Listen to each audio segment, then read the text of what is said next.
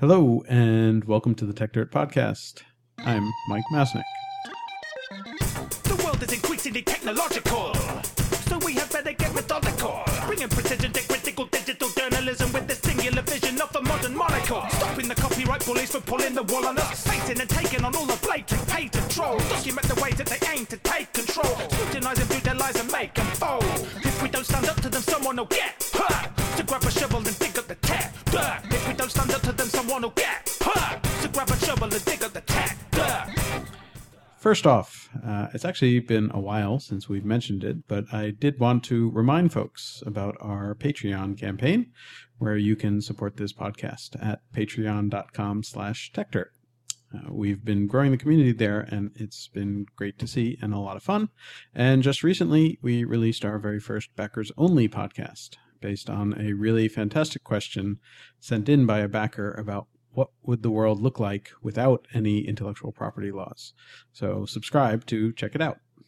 Now, on to today's topic. It's kind of astounding, I think, when you think about just how everyday air travel has become. I'm still just old enough, I think, to remember the idea that flying somewhere was an event. It was something special that you'd get dressed up for, and it was a big deal. Things have certainly changed a lot over the years, with certainly a whole bunch of things, including new airlines, mergers, uh, so disappearing airlines, frequent flyer programs, and, and much, much more. But I think we really rarely take a step back and think about how much technology innovation is happening behind the scenes. Uh, sure, many air airplanes now have internet access in the sky and seatback entertainment screens and all that that we sort of see and experience. And of course, these days you probably book your flights online, uh, though I had a terrible experience just last night trying to book a flight where the airline's website refused to actually let me pay, which seems like kind of a core function. Uh, but we'll leave that story aside for now. We may revisit it during this podcast. but um, there's been so much technological innovation happening behind the scenes, stuff that most of us never actually get to see. And that most of us probably never even think about, um, though it's still pretty interesting. And one person who has thought a lot about it is Adam Fletcher, the co founder of Gyroscope Software, who previously built up Google's airline reservation system, among a variety of other things. He's joining us today with our regular co host, Dennis Yang, to talk about all things related to the technology behind commercial air travel these days.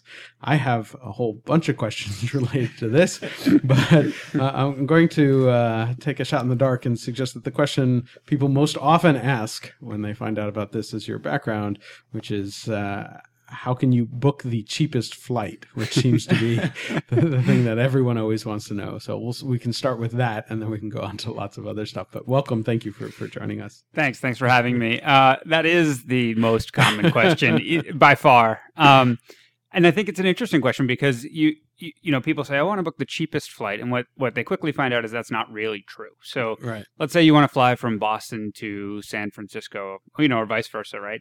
And if you say, let's book the cheapest flight, the cheapest flight may take you through something like Juneau, Alaska. and you're Right. probably not thrilled about that. It may take like four days, right? Um, what you probably mean is the cheapest flight with one or no no stops right, at the time you want to fly, right. um, and you know cheapest including all of your baggage and everything like that and your layovers can't be you know 12 hours or anything like that so so it's so and then it, it turns out that when you actually get to the point of booking you might might be actually more amenable to to spending a little more money maybe to fly virgin absolutely versus true, this or right, that or yep. whatever right so it's so um but but it to answer such a the- simple question. no, to answer the simple question, right? The the TLDR question is right. Uh, is I like to look on matrix.itasoftware.com, which is a, a site sort of well known in the, in the flying Mhm. community for for its fairly advanced flight search options. Um, and and it's actually backed by the the software that most most companies use to search for flights. Uh, you cannot book your flights on Matrix, but Huh. you can certainly find the cheap fares and then go to the website of the airline and book Oh, there. interesting. Okay. Um, and and and why is that?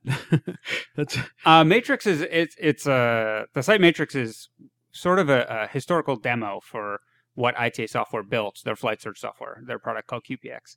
Um, and and you know, being a, that being able to book a flight is very different from being able to search for a flight, and you need Right. to have a, whole sorts of different integrations and relationships and things like that to be able to to do the booking. Interesting.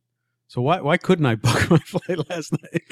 Well, that's a great question. Why? why yeah, one of the things it's funny that, that you talk about not being able to pay for things. One of the things I constantly struggle with now in my in my role as a founder is I want to just buy these services to do Right. things I don't have time for. Yeah. And it's like every time I go to to to go to the website and then I'm like, it's like download a white paper and then contact us. I'm like, no, just take my money. Like Yeah. I just want to exchange money for goods and services. It's not hard, right? Like Again, it seems like a simple question. yeah, Like- and, and especially this far into the e-commerce uh, world. shocking. Um, yeah, no, no. The, the issue with mine was was literally I get to the very end, I go through the whole thing, and I Yeah. I line up all the flights, and then there's there's the payment thing, and there's a thing that says add new credit card that is unclickable, and and I was like, that's weird. And I thought like maybe there's something with my browser or like I have an extension that's causing some sort of problem. And I wipe out all the extensions and I try again. I get the same thing. And then I called and I spent half an hour on the phone with the guy and he walks through the whole thing. He gets to the end and the same thing happens to him. and I'm like, you work for the airline. but he has the same. Basically, he's he's working with the same Yeah, interface, yeah. right? Like, it, it depends who you're calling, That's but yeah, good sometimes sometimes yes, they have almost exactly the same interface. Certainly, if it's if you're booking through something like Kayak or, or Uh-huh. Orbitz, right? They probably have the same, roughly the same interface as you. They maybe have a few more superpowers, but but if you're calling someone, you know, the airline directly, that could be a very different story where they could directly access the. the this the was the airline directly. Yeah, but they- but but, but but there there was an issue. I was trying to use mileage with it, so I think he was Oh. saying like if if I was if I wasn't using mileage, then Yeah. it, it it would have. Uh, he would have been able to like go into a different system, but because Oh, I was, he had to use the the website. basically He basically Yeah. had to pretend he was me. But I think like why why is it so complicated? Like, Is this a Yeah. complicated problem? uh, is is paying with two different forms of payment, or paying with Or- just mileage versus? or just like I mean, we can just go even further. Like, why is like finding a flight? Why why is Yeah, why yeah, why why is sure. why is why is the airline booking system so complicated? It's Right. it's, it's, like this, amazingly this, this complicated. yeah, it's the system that that I think everyone is kind of scared of and nobody understands. Why is that? Sure. So, so I think a little bit of history is very helpful here because I think that uh, you can't understand the complexity without putting it in the correct historical context. And so, if we if we look back at when commercial air air travel became popular, and this is really post World War II, when when uh, we had sort of gotten out of the war. America had uh, quite a lot of, you know, it was booming economically, right? And you had people with disposable income, and, and also you had significant advances in, in flight, safety of flight, and things Right. like that around the country. Um, and you had a lot more pilots, which is actually kind of an interesting aspect of people coming back from World Mhm. War II, people who, who had were employable as pilots. Um, and and but you still had a ton of regulation. So flying then was very the the the fares were all government controlled. The the flight paths and where you were allowed to fly to. You know, the route from like SFO to Hawaii. You know, I think that's like TWA Route One was like was like restrict like only Right. TWA had that, and the government made it, and they all met once a year and decided who got to Huh. fly where. Um, and in the 50s, what happened was, uh, 50s and 60s, what happened was after the United States had started using computers to build SAGE, which is the sort of uh, ground warning system for nuclear weapons, uh, American Airlines and IBM got together and decided that they would they could use that very same technology, this idea of tracking many you know sim- signals, many uh, planes on the ground, missiles in the air, etc Right. to track people and planes and thing and baggage and and things like that associated with air air travel. And they built a system called Sabre. Right. Uh, Okay. And so, and it's important. And and this, And this was in the nineteen late 60s, yeah, sixties Huh, time. okay. So so remember at this time, like the number of computers in the world is probably countable on uh, it's less than hundred, right? Right. So this is not like this is a pretty early in the innovation of computers. Yeah. So you have, but but they had amazing, amazing things like distributed uh, databases. They had database schemas. They had um, asynchronous and synchronous networking. Mhm. You know, they had all these technologies that, like, if you go to Hacker News right now, like there'll be people talking about how cool it is. They can do them in Node, in Lisp, or whatever on top of Right, each other. Right? Like someone's someone's trying to solve that problem that's already been solved um, years and years ago. Uh, so so you didn't actually. That's not when the complexity started. Okay. When the complexity really hit was deregulation in the Mhm. late 70s, early 80s of the airline industry, where suddenly it wasn't that the government gave you these routes to fly. Right. It was you competed in the open market for these routes to fly. Right. It wasn't, and, and pricing then became different because you couldn't just arbitrarily pick some number that maximized your profit. you know, and was just no one could compete. There's no way to find a cheaper number. But now, like you are competing against someone else who wants to fly from SFO to Boston or whatever, Right. some other airline. And so at that point, computers became a tool, uh, in a competitive tool. And um, you know, people who had access to computer reservation systems could dynamically and quickly change their offerings and the prices of their offerings in ways that other airlines couldn't.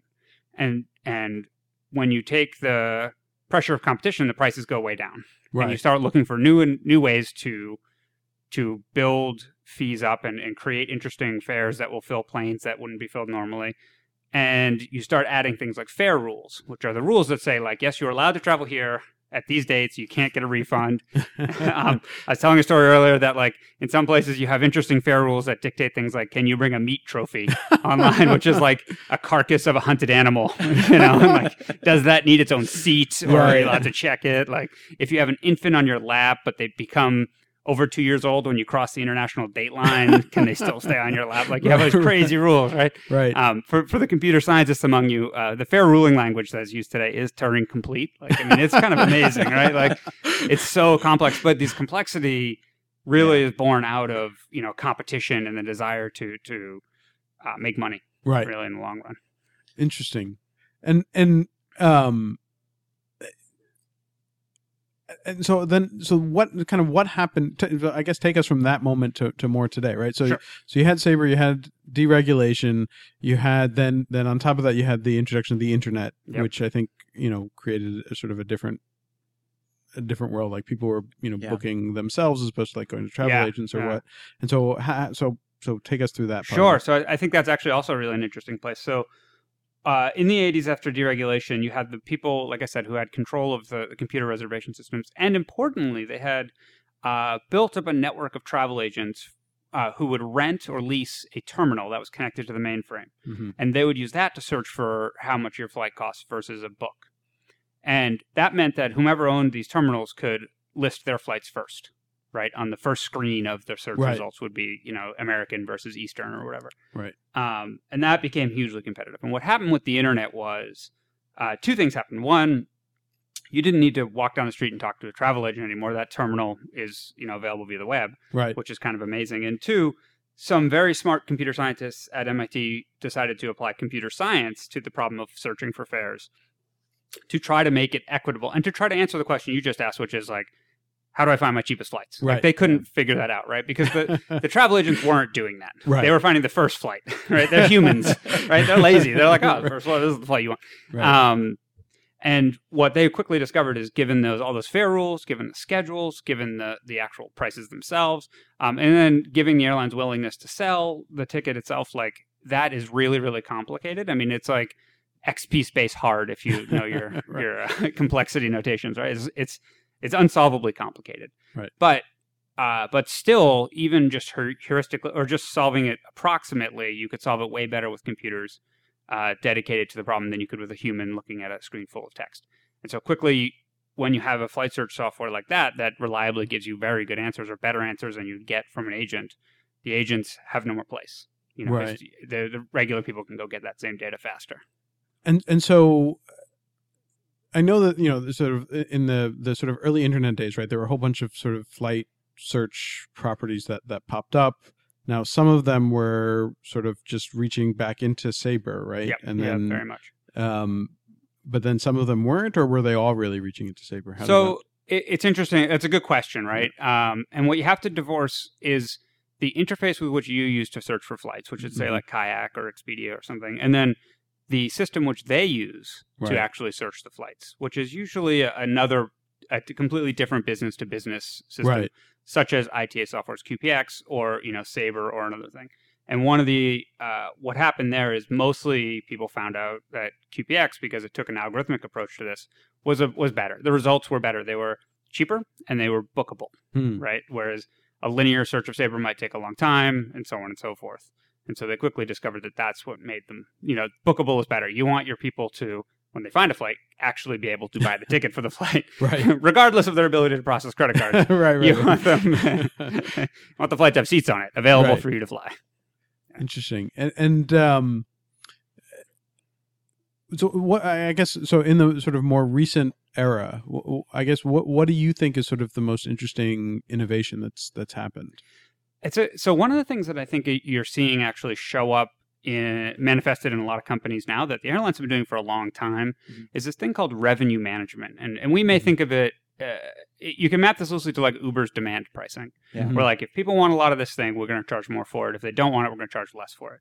Airlines do this all the time. They've been doing this for years, Right. right? And they try to they're trying to predict when are people going to fly, when are the, you know, how many seats on this plane can I sell? Should I have this be a 737 or a 747 on this route? Which route should I buy? Right. They're, they're really trying to maximize their revenue because if you think about it, a plane flying a plane from point A to point B is a fixed cost. The fuel costs so much, Right. the pilots cost so much, the staff costs so much, and and until you make all that money up, you're losing money. Right. Right. But the instant you make all that money up, regardless of if that's one passenger renting the whole plane, you know, or or a full Right. plane's worth, Then it's just pure margin. right? Mo- yeah, everything after that is marginal profit. So, um, you know, so you, so you have that problem. But revenue management, I think this idea of demand based pricing and taking a really intelligent look at what your demand curves look like on a on a near real time basis, I think that's going to be an innovation that, as opposed to being new in the airline industry, will spread out to more industries outside of the airline industry.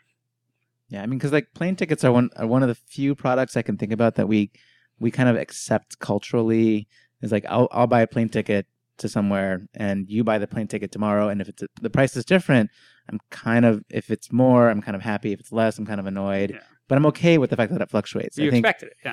Yeah. the only other things I can think about that really fluctuate that way are like what gasoline, Yeah. um, maybe milk. I don't know. like what like what else? Like, I yeah, don't- yeah. and I don't- fresh fish, maybe you know, Maybe. perishables. And I think that like Yeah. Uber definitely, you know, they pushed on some um, very sensitive, kind of sen- sensitive feelings when they started introducing demand, the the whole surge surge, pricing. pricing, Right. because we haven't had that before in taxi cabs. Like it was Right. never, never. It may, it might, maybe on like an ad hoc basis. Like I remember, you know, ten years ago or fifteen, probably like fifteen years ago in New York City. Like I was trying to get a cab and someone put like two fingers up there, which I guess means like I'll pay double your your cab price. Whoa. I've never And- heard that. Really? yeah. Oh, and someone explained. My dad explained to me. He's like, "Yeah, you, in, in a rainstorm, you have to put two, and then the taxi cab will pull in front of you, and and you got to pay him twice." But so maybe it was kind of happening on a casual basis, but Uber definitely put it into into practice Interesting. um, yeah. in a, in a in a very kind of codified way, which I Yeah. thought was cool. I, I think that yeah, it's an interesting. It, it's interesting too in a city like San Francisco or Boston, where both where I used to live, cabs were not available all over. Yeah. Like New York, yeah. you can get a cab, right? Right. Pretty much always get a cab. But here, one thing Uber did, they gave you benefit to go with that sort of odd pricing model, Yeah. or that what Yeah. seemed at the time like a strange pricing model. They gave you availability, so they said like, yes, I'll be there.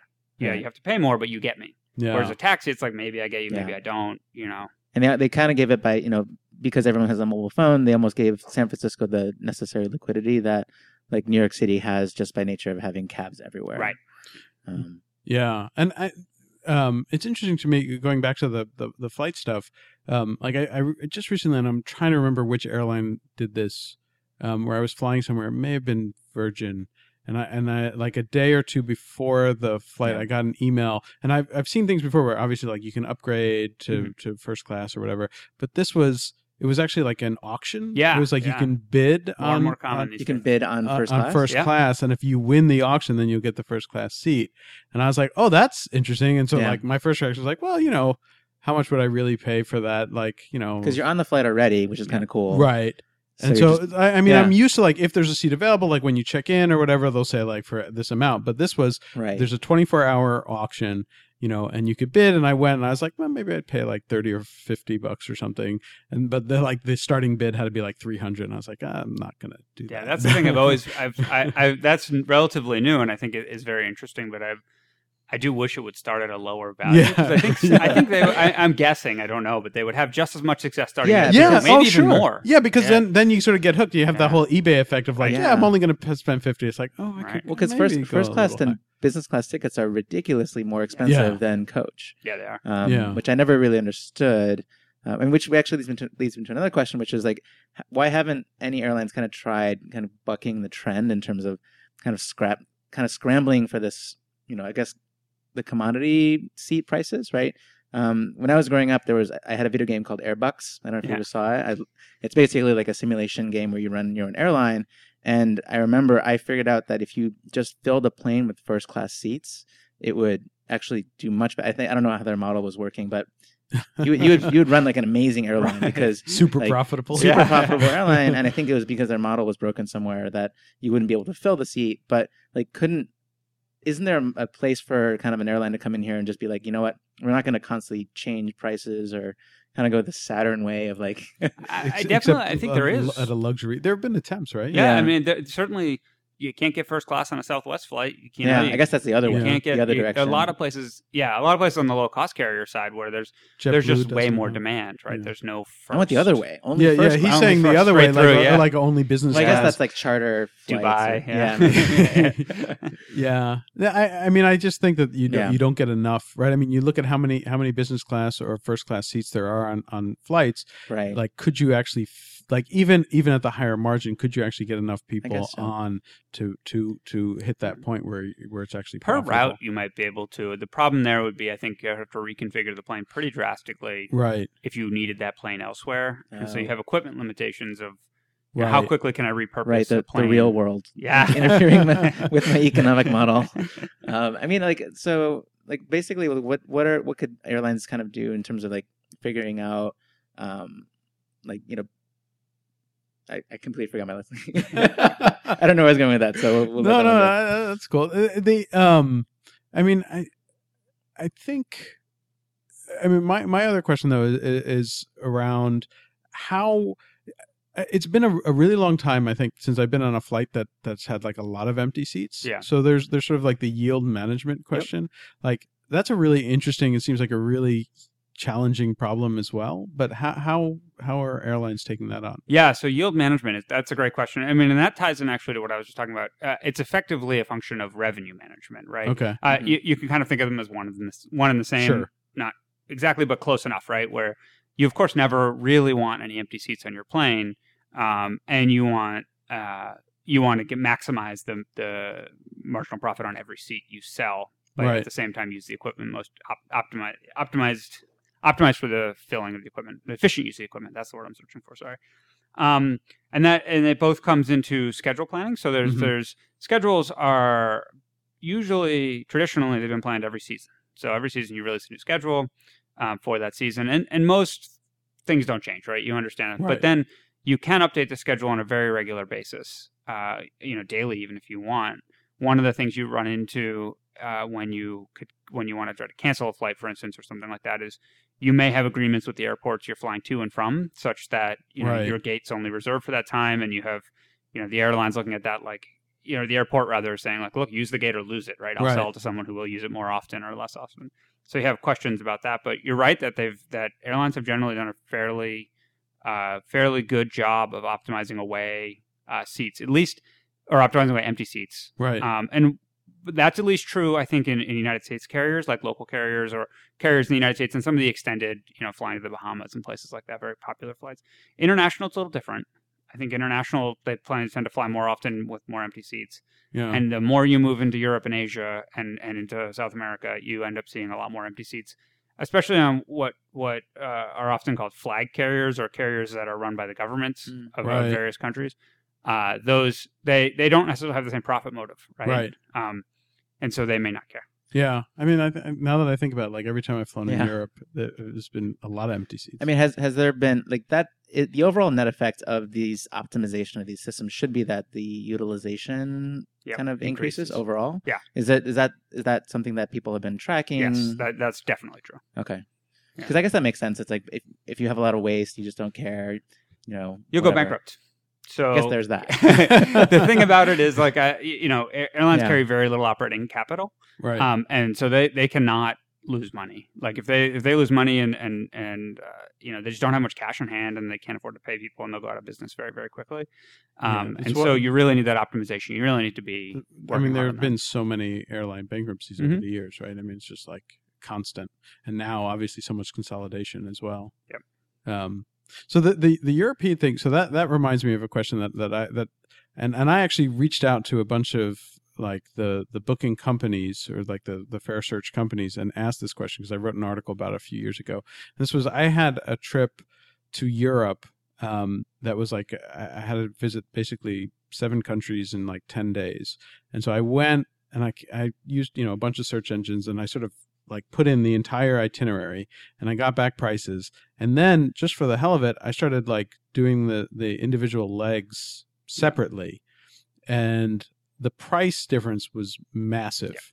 Um, like when I put in the entire itinerary, I, I, I don't remember the exact numbers, but uh, it, let's say it was like five thousand dollars. But if I did like the individual legs, it was like twenty five hundred. It was like half the price to do it. Is just it, was, it was cheaper. cheaper to do individual the individual legs and and and i asked some people about it and they were talking about like fare rules and Yeah. basically like if you get into this like you have to you know there were all these other additional rules and they're like and and like everyone tried to justify it as um well you know if you if you miss a flight or you're late for something then we can adjust for your entire itinerary whereas if you're doing the individual stuff you can't and i was like Yeah. but I could buy twice as many flights, you know, at the lower cost when I book it individually. So I, you know, if I miss one leg, like I don't care so much. Uh, Why? Why is that? It's a great question. I mean, it's the same, uh, uh, a similar question that we get asked too, is or that people ask me all the time is like, you know, why is it sometimes cheaper for me to fly round trip than one way Sure, when yeah. I'm flying one way, and then and then Yeah. I just leave behind. I just don't fly the Right. second part of the the the flight the flight home or the return leg. Um, and and it, it is related to fare ruling, and it's also related to like what is the common case they want to optimize their revenue management for, right? Right. And and so I think in the case of you know, not many people fly like a seven leg flight with with week long stops Right, sure. They just they, they just don't Yes. they don't have plans for that. They don't schedule that. Don't- I mean, and I think the answer of like, oh, it's easier for us to rebook you is weak because they're going to charge you a lot for that rebooking. So it's still way cheaper for you to just book it. I mean, and and I would uh, the answer is I would take advantage of the op- the, the you doing it yourself Right. in yeah, those cases, Which is And what I did. It's yeah. very uh, as to the particular whys there. I don't know. Um, some Well, reason were- they just don't have fare rules that accommodate that kind of travel. right. There was a site last year that got some notoriety, right, for for kind of popularizing and, and searching for Right. that exact use case, which is you buy like a ticket from Yeah, you know, one place to another with a layover, and you just that, that Ditch the at the layover is actually where you want to go. Yeah, yeah. skip flagging or skip. Yeah, something? I forget Yeah. the name of it, but I remember, and they, Yeah. they got uh, U- couple United, I think. lost- yeah, a couple lawsuits, airlines. Yeah, yeah, them. that's right. There was a lawsuit. I think we wrote about that too. Yeah. Um, and I know that like kayak, at least of all of the ones, they had like there was like a like a cheat fare. It was like It was called a cheat fare. I, yeah. there was something like that. I don't know if it was exactly that, but it was effectively like you're not supposed to do this, but if you you know book it this I mean, way, it, you it feels like since the system is so complicated, there there seems to be ample opportunity to kind of hack there is. the system. Yeah. Right. Which is, I think there's a whole community of travel hackers. well that's that, that and, love and that, doing that this. was the thing too when I, I wrote about my my experience with the european trip like you know one of those travel hackers like came into the comments and was like you stupid idiot. Like we all know this. In fact you know you could have done even better because like he had this optimi- optimization trick which was even further. It's like if you're doing like a multi-country thing Uh-huh.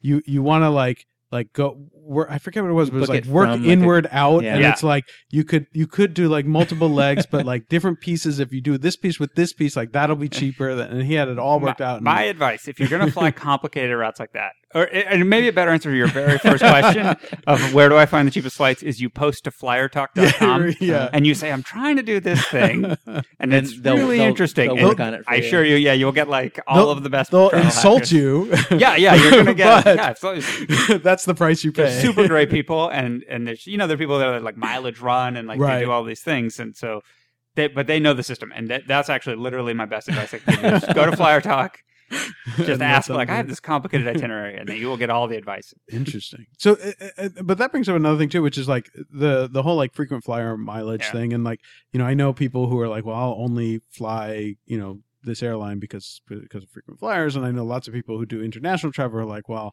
I'll only fly United everywhere Yeah. because they're the only ones who go everywhere. Right.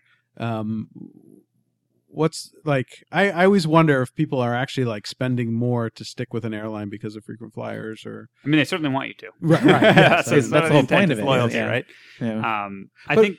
yeah no go ahead Oh, sorry. I was, I was going to say there. There's actually a lot of optimizations. Again, you know, to reference the FlyerTalk folks, that they will tell you how to get gold on whatever you want in like one grueling 24 hour weekend of flying everywhere you possibly sounds can. and amazing, Never, actually, yeah, people yeah. do this all the time. yeah Really? People mileage run weekends all the time. yeah I missed my silver status last year. Yeah. Like oh. 500 miles. Oh, that's a mistake. Go to FlyerTalk. Oh, and Oh, no. You would have been ended up in an uncomfortable flight to like, you know, Raleigh, North Carolina, or wherever, Right. and back, and then twice out to Seattle. Who knows? But the, I, I do think that it's a fine way to optimize. It, certainly, you end up with free flights. Like you probably have to do the math pretty Yeah. carefully to figure out if it's worth the value. Right. Um, uh, I don't know as much about frequent flyer things. I know that It sounds like everyone it's just has fun lots for, of hacks. for people. That, yeah, it's an optimization. People people Yeah. game it It's as a an game, optimization yeah. problem. Well, I mean, there's the the, the really famous one was the uh, The pudding guy. the pudding guy. The pudding guy, it was- yep, and then the, uh, which, is, which is like legendary. Yeah. The U.S. Mint guy. What is the Wait, U.S. so Mint? the guy? U.S. Okay. Mint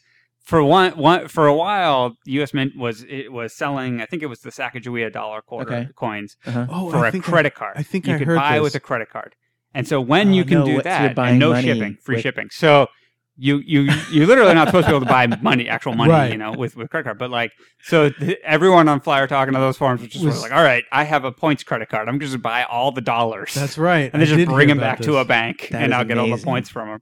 Yeah. And uh, And and for, for people who are listening who don't know the pudding Oh, yeah, story, tell- please, since, sorry. since, since we all do, we, yeah. we should maybe I assume love that the not pudding everyone. guy. Right. I mean, and if I remember this correctly, like it was some some company that had it was like a food company. Like a, yeah. it wasn't just pudding, right? So this was the thing. It was Oh. a food company that had all different kinds of Yeah. foods, and if you had like the UPS seals from uh, from UP the yeah, UPC, Yeah. UPS UPC seals from uh, from the these foods, you could uh, get points and get frequent flyer miles. And this guy went through and was like, "Oh, this is a pretty good deal," and there were no limits on it. And he realized the cheapest individual item that had that had the UPC That's what. Yeah. code was the pudding, and so then he bought like you know like three or four states worth All of the pudding. every and he, he pudding did apparently on sale. donate pudding to Yeah. like homeless shelters. Yeah, but I think he like Um, rented U-Haul trucks yeah. and was driving, and he like you know got his family involved, and he basically got like you know status for million. life. Yeah, because if you get a million miles on United, I think you get global, like their top tier. yeah, there's for some, life or he had some something. Yeah, he- amazing. yeah. He was He- set. he figured out that like the pudding was cheaper than the miles, the dollar, Right. the amount of miles you got if you were to try to yes, by a lot. by yeah. a significant amount. yeah, yeah. 'Cause I think each pudding was like twenty five cents, and, and it- and it was like 500 miles per pudding. I, was I don't know, crazy. something It's a- crazy. it's a lot. It's Yeah, it's a really great story. So, and we don't know all the details. So, like, go do a search. We on should have this, the so- pudding guy on the, on the podcast. Yeah, Yeah, yes. find out what he's doing. Yeah. Him and that guy that won that MiG jet from drinking root beer. What was Some root beer company had to win I a MiG this jet. sounds vaguely Barq's. familiar Yeah. too, but I think I it was know. Barq's, yeah. All you should have a podcast about people who have gotten crazy prizes. Yeah. that would that would be fun. Um, so so what else? What what what are we missing? What what are the, what are the things, the technology stuff behind the scenes that people don't even think about? Oh man, so many things. Uh, Lightning round. It hasn't changed. It hasn't changed in 50 years now. It's it. It's all you know. Still largely run on mainframes. Even the when you see interfaces that look like they're fancy graphical user interfaces, Right. they're actually hiding typing in commands to mainframe terminals uh, behind them, maybe wrapped in XML. Um, It's a it's a legacy. It's very legacy. The systems and they're very Yeah, old. and there's like little vestigial bits and pieces of the legacy systems everywhere, right? I oh, think- everywhere. Yeah. yeah. Yeah. It's You were not- saying something about the conf- the confirmation codes are really. Oh yeah, so the confirmation code that you get, you, you Yeah. you've seen this. So you've all gotten your six character confirmation Yeah. code, and what that originally was was the block address on a mainframe disk of where your record was stored. Really? Yeah, so I mean, what what a great way to pass around all the information you need, right? Ah, just come type this in, I'll get. I definitely will get all the You- things. Right. And when Oh, there was only one computer, that worked out really well. that's fascinating. Didn't scale little, well, little like- artifacts from computing in the 1960s. yeah. so many things. There's a there's a bunch of regulations about like ticket, how many tickets you can attach to a, a, a personal a passenger name record. Uh huh. Um, that is actually limited by the amount of paper you could put a staple through. really? so Really? you have like all these, and that's just you know now it's in a computer. So, right. But uh, or the file formats often are just reflective of what the book looked like that they Huh. came from. So they're fixed width formats, and you have uh, you know a lot of messages are passed between airlines in in, in this uh, open format that is basically reflective of being able to telegraph back. You know, you went back when you would telegraph things to people like Western Union stuff. Oh my gosh. You would say, "Dear sir, I would like to fly on your fine airline," and nowadays that has turned into like an official message, Right. right? That, that I mean, other so if, if we were to rebuild this entire system yeah. Ah, today, That's a good good question. question. right? Like what? Like how would you do it? Uh, I did that. it turns out five years ago, ten years ago, with some with a bunch of people in Cambridge, Yeah. um, and we we did it. I, and I would do it differently than than we did it then, of course, Yeah. because technology changes so fast. Um, but I, I think that even just to being more flexible about your data store and being able to do more with that would really enable you to create environments that are better for both the customer and better for the airline. Mhm. Um, you know, so fundamentally starting there, right? Like, how are you structuring the data and how are you structuring like what pe- what it means to fly today is so different from what it meant to fly in 1950 that I think Yeah. 1960 1970 that I think you need to really be flexible around that. There's not a lot of uh, you can't you don't have a high iteration speed for for changing, so I think that would also be be a key key thing. And then open interoperability standards. To me, one of the hidden there's a there's a whole hidden network of uh, airline traffic going back and forth over over uh, you know leased lines and networks that that are how different reservation systems and different global distribution systems and departure control systems, et cetera, et cetera, all talk to each other. Um, and those are protocols are, are like there. Some of them are maybe syntactically standardized, but semantically not, Mhm. and that would be really useful. But you could turn those all into sort of you know using modern protocols and modern security and a few other things like that. Really would be would be quite wonderful. Um, I also think that there's an, a tremendous opportunity for someone to build. I, I mentioned the term global distribution system a moment ago. Those are those are clearinghouses uh, for for bookings, so that if you want to fly San Francisco to Tanzania, it's probably not one airline that does all that. Right. Right. And a GDS, which are typically run by people like Sabre and Amadeus, WorldSpan, et cetera, they broker those connections and they store. They make it look like you have one travel intent. And they give Right. you one confirmation code versus like seven, right? Uh, and the, and for the for the pleasure of doing this, they charge you like five bucks, Mhm. right? And it just gets added to your ticket. You don't even really see it. But that to me is like there's that's just pure profit for them. It's like five dollars of free money basically to do something that you know I'm pretty sure we could we could all Yeah. hack something together in a weekend. Right. It's harder than that. I, I'm way over oversimplifying, but I think like you could A you long know, weekend. opening that network up and really exposing it to a lot of people would help. I think innovation tremendously in the industry. Interesting. So, so I I guess along those lines is, is sort of a closing question. I mean, what, um, yeah, what what changes do you think beyond that would would would make air flight or air travel different? I guess because I want I kind of wonder how much of what we what Yeah. we experience today is sort of because of all these legacy systems, you know, and, and so like. You know, every once in a while you hear things like this idea of like Uber for airlines Yeah, or whatever, yeah, or things like People that. and- about and- all the time. yeah, and you know, I mean, there are all sorts of reasons why that might not work, but I, I wonder how much we're sort of held back on the innovation side because of all these legacy systems. Yeah, that's a good question, and I think you can see that we are. If you look at the airlines that don't participate in a lot of those legacy Mm-hmm. networks, and how how mm, in some ways more successful they are. Southwest is a great example Sure. of someone who doesn't isn't tied to that communication network, for instance, and they can innovate a lot. Um, I think that uh, you know that's only a small part of it, though. Like it's Mhm. a tough tough industry to be in. Think if you think about the regulation complexity alone. Yeah, So safety first, right? You really have this whole area where like you can't have an accident. Right. And we've been America's been amazing at that for the past 15 years, even longer. We haven't really had an accident, and uh, that is probably the number one driver. The second driver is then the price of fuel. It's just Right. really hard to fly efficiently. I think, I think you'll, and you can't innovate quickly. So like a plane's lifetime is 30 years, right? Just for the actual plane. right. So no accidents and no fuel, and we're all set. Right. No accidents, no fuel. We're all set. Yeah. We just need bumper planes that we can fly on. I don't. You know, I, I look for those. Those. I think about this a lot, and a lot of people Uh-huh. talk about what we what what you would build in the in the airline industry, and it's very hard. I think I was too into it. Right. Like in a way, Yeah. I I have this view, this insider's view that is that prevents me from seeing this like really disruptive innovation, innovative technology, and I feel bad about it. But uh, but I do think someone will get something very innovative in the airline industry, and I hope they do because it, it could really use that disruption.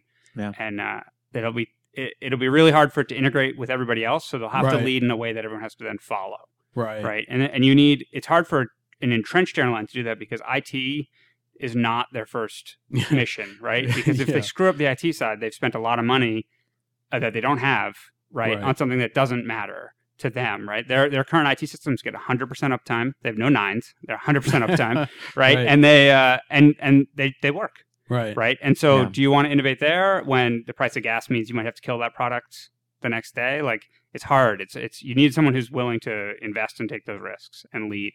And the barriers to entry are so huge, Yeah. yeah, that it, that I think it's it's tough. Interesting. Well, uh, some something to watch for. But Yeah, uh, definitely. Adam, thank you, thank you so much. This was really, really interesting. Um, and um, I'm sure we could go on for longer and longer. But- Infinite questions. Yeah, no, it's it's great. It's it's just a really interesting space where there's a lot of innovation happening and, and a lot of historical legacy stuff that I think a lot of people aren't aware of, and yeah. Really fascinating to think about. So thank, thanks so much for taking the cool. time. Thanks Thank for, for having us. me on. And uh, thanks everyone for listening. And uh, we'll be back next week. To grab a shovel and dig up the tap. If we don't stand up to them, someone will get hurt. To grab a shovel and dig up the tap. If we don't stand up to them, someone will get hurt. To grab a shovel and dig up the tap.